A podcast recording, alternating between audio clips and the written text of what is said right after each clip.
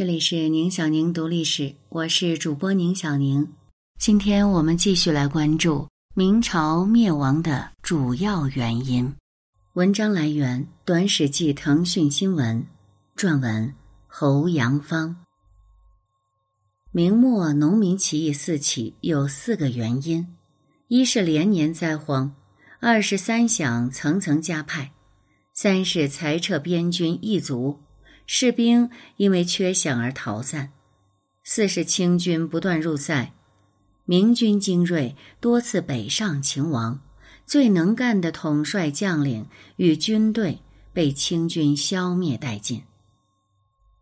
洪承畴、孙传庭围剿农民起义大获全胜的时候，清军入塞，二人率领精锐的陕西军北上秦王。卢象升战死殉国后，孙传庭被任命督天下秦王兵马，可是他反对调陕西兵北上，担心所部一旦北上，长时间回不来，农民军的势力在陕西又将增强。孙传庭因此被多次训斥处分，气得耳朵都聋了，还被崇祯皇帝认为是装聋，把他关到牢里。崇祯十五年，李自成第三次率军包围中原重镇开封，崇祯皇帝迫不得已放出孙传庭，让他带兵围剿，但是今非昔比。当年孙传庭率领的精锐陕西兵已远在关外松锦战场，新招募的军队不是李自成的对手，而且士兵根本没有粮食给养。不得已采轻视为食，而轻视就是还没有成熟的柿子。明军在大雨中又冻又饿，结果大败。时人称此战为“士元之役”。第二年，崇祯皇帝逼迫孙传庭率领未经训练的士兵出战，孙传庭顿足叹曰：“奈何乎？无故之往而不返也。”然大丈夫岂能再对玉立乎？他的意思是说，能怎么办呢？我当然知道这次肯定是有去无回了。带领这支还没有训练好的队伍打李自成，纯粹是找死。可是他怎么能再次忍受玉立的羞辱呢？果不其然，军队被全歼，孙传庭冲入敌阵，战死。为什么慷慨赴死？原因很简单，打了败仗，按崇祯皇帝的脾气，还有以前他对孙传庭的态度，肯定是斩首。而战后，因为找不到孙传庭的尸体，崇祯皇帝竟然怀疑他逃跑，不给抚恤。孙传庭的部下看到这种情景，心都凉透了。四年前，卢象升也是如此。尽管找到了卢象升的尸体，但崇祯皇帝认为他不一定是战死的，所以要查验尸体，看看有没有作假。而这一查就查了八个月。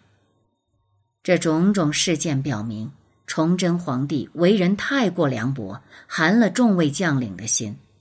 至此，明朝在中原最后一支能打仗的军队就这样被消灭了。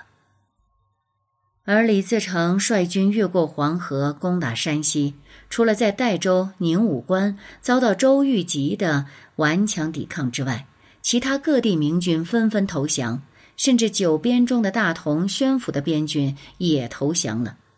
这样，他通向北京的道路畅通无阻。早在太原陷落的时候，崇祯皇帝就想将吴三桂的关宁军调到北京勤王。这是他仅有的一张牌了。为此，他于崇祯十七年二月十二日召见了吴三桂的父亲前总兵吴襄，两人的一段谈话就暴露了很多明末军队的骇人真相。吴襄放大话说：“李自成现在号称有百万大军，实际上不过数万人，而且都是中原的乌合之众，从未与边军交战过。”只要他儿子出战，立刻就可以擒拿李自成。崇祯皇帝就询问吴三桂有多少兵，吴襄说名单上有八万，其实只有三万。这事实再一次证明，明朝的那些名册、统计册完全是算不了数的，土地册也是假的，人口册也是假的，军队编制都是假的，而且。就算这三万的实数当中，也只有三千人有战斗力，因为吴襄说，这三千人可不是一般的士兵，他们简直就是自己的兄弟手足。平时供给他们细酒肥羊，玩罗筑起，让他们吃好喝好穿好，所以这三千人肯死战。当时明朝的军队战斗力极差，加上给养匮乏，装备又差。训练又不足，一切都很差。但是这些总兵打仗的时候要保命，就养了一批亲兵，给他们数十倍的薪水、最好的装备和给养。那真正能打的，也就只有这少数有主将重金豢养的亲兵。所以，别看明朝动不动就出动十几万大军，甚至几十万人的军队，但真正能打的，可能就只有那几千人罢了。崇祯皇帝就接着问：“这三千人调过来需要多少军饷？”而吴襄开口就要一百万两银子。崇祯皇帝大惊，吴襄就解释说：“这三千人在关外辽西走廊都有价值数百金的土地庄园，现在让他们把自己的财产全部扔了入关，总要把他们安顿好吧？财产损失总要设法弥补吧？”还有依附在他们土地庄园的人口就更多了，也要安顿好，所以这一百万两银子恐怕还不够呢。崇祯皇帝一听，心都凉了，只好如实相告：内库银两只有七万斤，其他金银珠宝加起来有二三十万两，国库更不用说了，只有白银八万两了。那为什么调关外的军队入关如此困难呢？当年袁崇焕以辽人守辽的政策，打造了一支关宁精兵，有恒产者，有恒心。为了保卫财产和家园，他们与清军作战时意志顽强，但也产生了一个问题。那就是这些士兵拥有关外的土地、房屋这类不动产，所以让他们抛弃关外财产，入关去勤王，这代价是极为高昂的。崇祯皇帝不敢公开放弃山海关外的国土，又一次召集众臣商讨对策，结果遭到了以首辅陈演为首的众多大臣的坚决反对。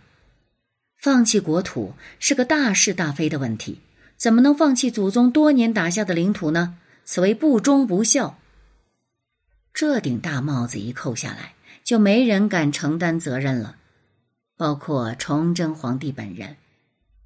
在一贯的推诿扯皮中，明朝就这样耽误了调兵时间，直到三月初六，崇祯皇帝才命令吴三桂放弃宁远，入关勤王。同时命令唐通、刘泽清请王，刘泽清拒绝执行命令，因为他知道明朝已经没希望了，也不愿意为崇祯皇帝卖命。于是刘泽清部到达临清，大肆抢劫后南逃。吴三桂接到命令后，放弃了宁远关外的国土。不仅率兵入关，还把包括后勤、给养以及整个辽西走廊的老百姓全部迁来。接到崇祯皇帝命令十天后，也就是三月十六日，这五十万人到达了山海关。而此时，李自成已经兵临北京城下。李自成为什么来的这么快呢？从宣府。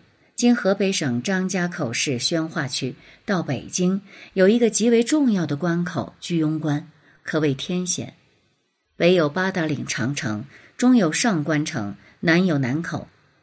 居庸关纵深防御体系牢固，冷兵器时代攻克不易。但守关的唐通不战而降，李自成军顺利入关，占领昌平。三月十六日晚。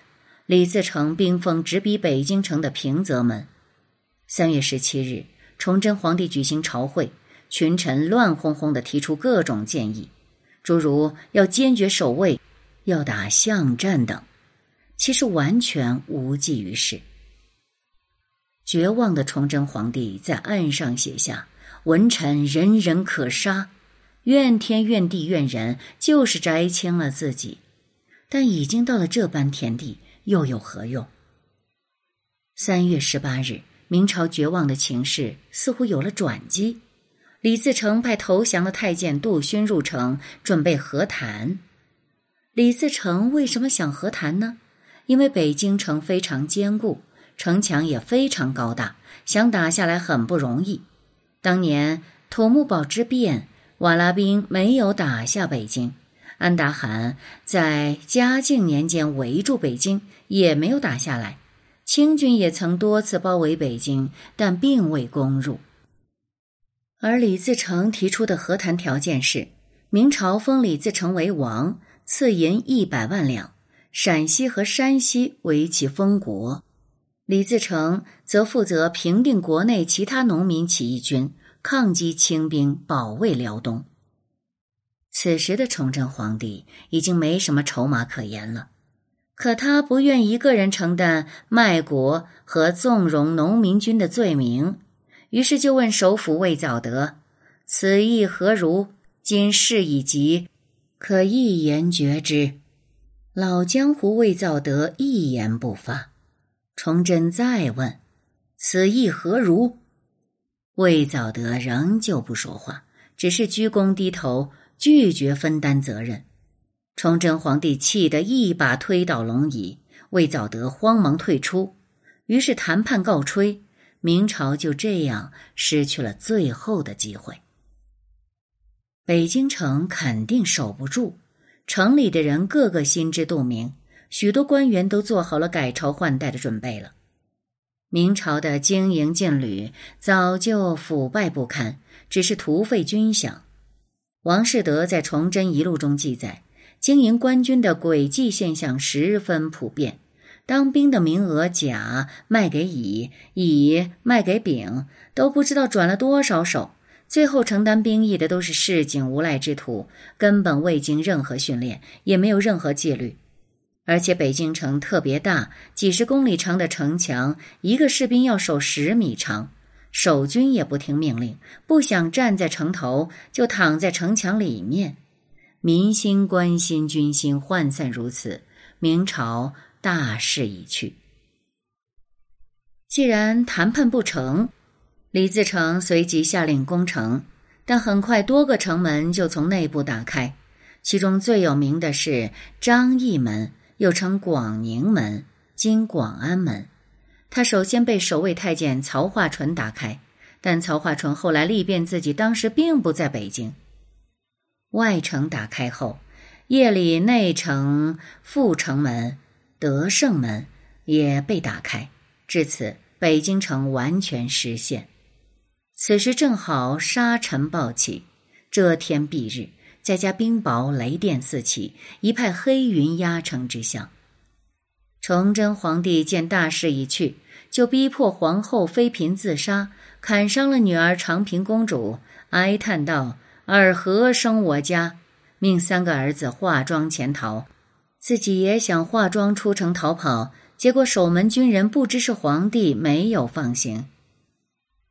天色已亮，崇祯皇帝来到前殿。明中召集百官，没有一个人前来。崇祯皇帝彻底绝望，登上了万岁山（现在的景山）的寿皇亭，和他的太监王承恩相对上吊自杀。他死前还在自己的衣服上写了几句话：“朕自登基十七年，逆贼直逼京师。”虽朕博得匪功，上千天咎，人皆诸臣之误朕也。朕死无面目见祖宗于地下，去朕冠冕，以发覆面，任贼分裂朕师，误伤百姓一人。已经死到临头了，崇祯还在责怪大臣害了自己。他认为死后无颜见列祖列宗，所以要求不戴皇帝的冠冕，把头发盖在脸上，还说尸体任凭贼寇分裂，但请不要杀害百姓。又写了一句：“百官俱赴东宫行在”，让百官赶紧去找太子。人虽然有天分差别，但作为皇帝，如果缺乏必要的皇帝教育，是个大问题。朱由检从来没有想到自己会成为皇帝，因此也没有受过系统完整的皇位继承人的教育和训练。年少时分突然即位，接手了一个如此复杂困难的烂摊子，确实力不从心。能力和品质两方面都承担不了一个国家最高领导人的角色，何况在这种乱世，他本人也确实有很大的问题，性格扭曲乖张，患得患失，犹疑不定，猜忌心极重，对臣下极为刻薄暴虐，残杀袁崇焕，逼死卢象升、孙传庭。他一方面推卸责任，频繁更换和杀戮大臣。一方面又不断抱怨臣下有负君恩，总之都是别人对不起他。在崇祯皇帝统治明朝的十七年中，内阁首辅换了二十人，大学士多达五十人，刑部尚书十七人，杀总督七人，巡抚十一人。崇祯皇帝是个彻头彻尾的悲剧人物。对政权、对国家民族而言，都是一个悲剧。崇祯上吊那天，李自成在明朝首辅大学士魏藻德和三百名宫廷宦官的陪同下，经承天门建设匾额后入宫。